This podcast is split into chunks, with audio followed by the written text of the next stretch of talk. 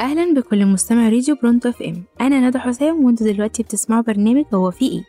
هو في إيه؟ اخترعوا معتقدات جديدة ولا إيه؟ في يوم من الأيام صحيت مفجوعة على صوت عالي وصوت إسعاف. فمسكت أختي الصغيرة وقلت لها هي الإسعاف بتعمل إيه في عمارتنا يا سوسة؟ بينقلوا جارنا بعد ما مراته خبطته بالطاس على دماغه. يا لهوي!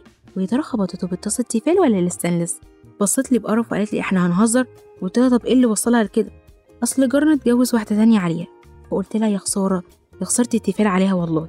ها وبعدين وقال لها بصوت عالي قد كده أتجوز براحتي الشرع محلل اربعه ولا عندك اعتراض؟ ومن بعدها نسى يعني إيه اعتراض. ليه دايما بنحب نبص على نص الكوبايه ومش بنحب نشوفها كاملة. زي ما بنبص على الآية الكريمة في القرآن الكريم فانكحوا ما طاب لكم من النساء مثنى وثلاث ورباع فإن خفتم ألا تعدلوا فواحدة. وفي سورة النساء ولن تستطيعوا أن تعدلوا بين النساء ولو حرصتم. وبرغم كده لقينا اللي يطلع يقول الشرع حلل أربعة يا حقودة وكأنهم خدوا من القرآن الجزء اللي يتناسب مع أهوائهم. وبيتغاضوا عن أي حاجة تانية رغم إنهم عارفين إنهم مش هيعرفوا يعدلوا. ربنا عز وجل أما خلق الإنسان عارف اللي بيكتم وعارف اللي بيقوله.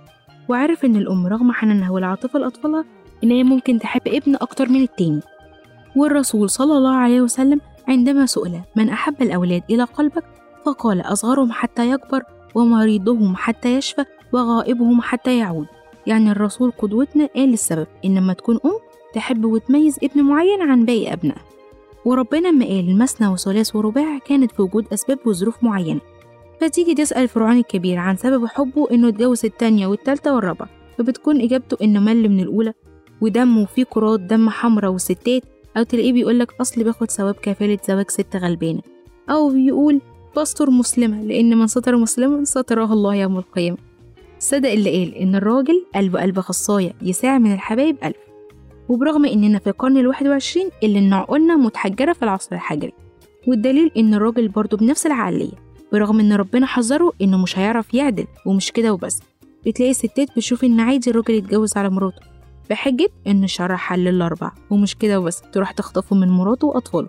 بحجة إن الشرع محل الأربع. وكأن الشرع محل الأربعة بقت الشماعة اللي بيتعلق عليها كل الأخطاء والمشاكل اللي بتحصل بين الراجل والست. وفي نهاية حلقتنا حابة أقول جملة سعد زغلول الشهيرة مفيش فايدة.